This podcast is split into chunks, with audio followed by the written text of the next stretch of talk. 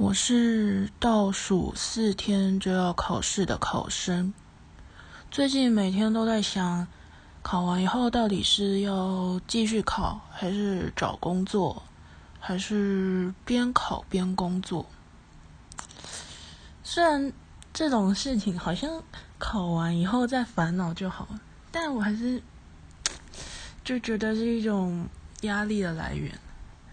之前啊。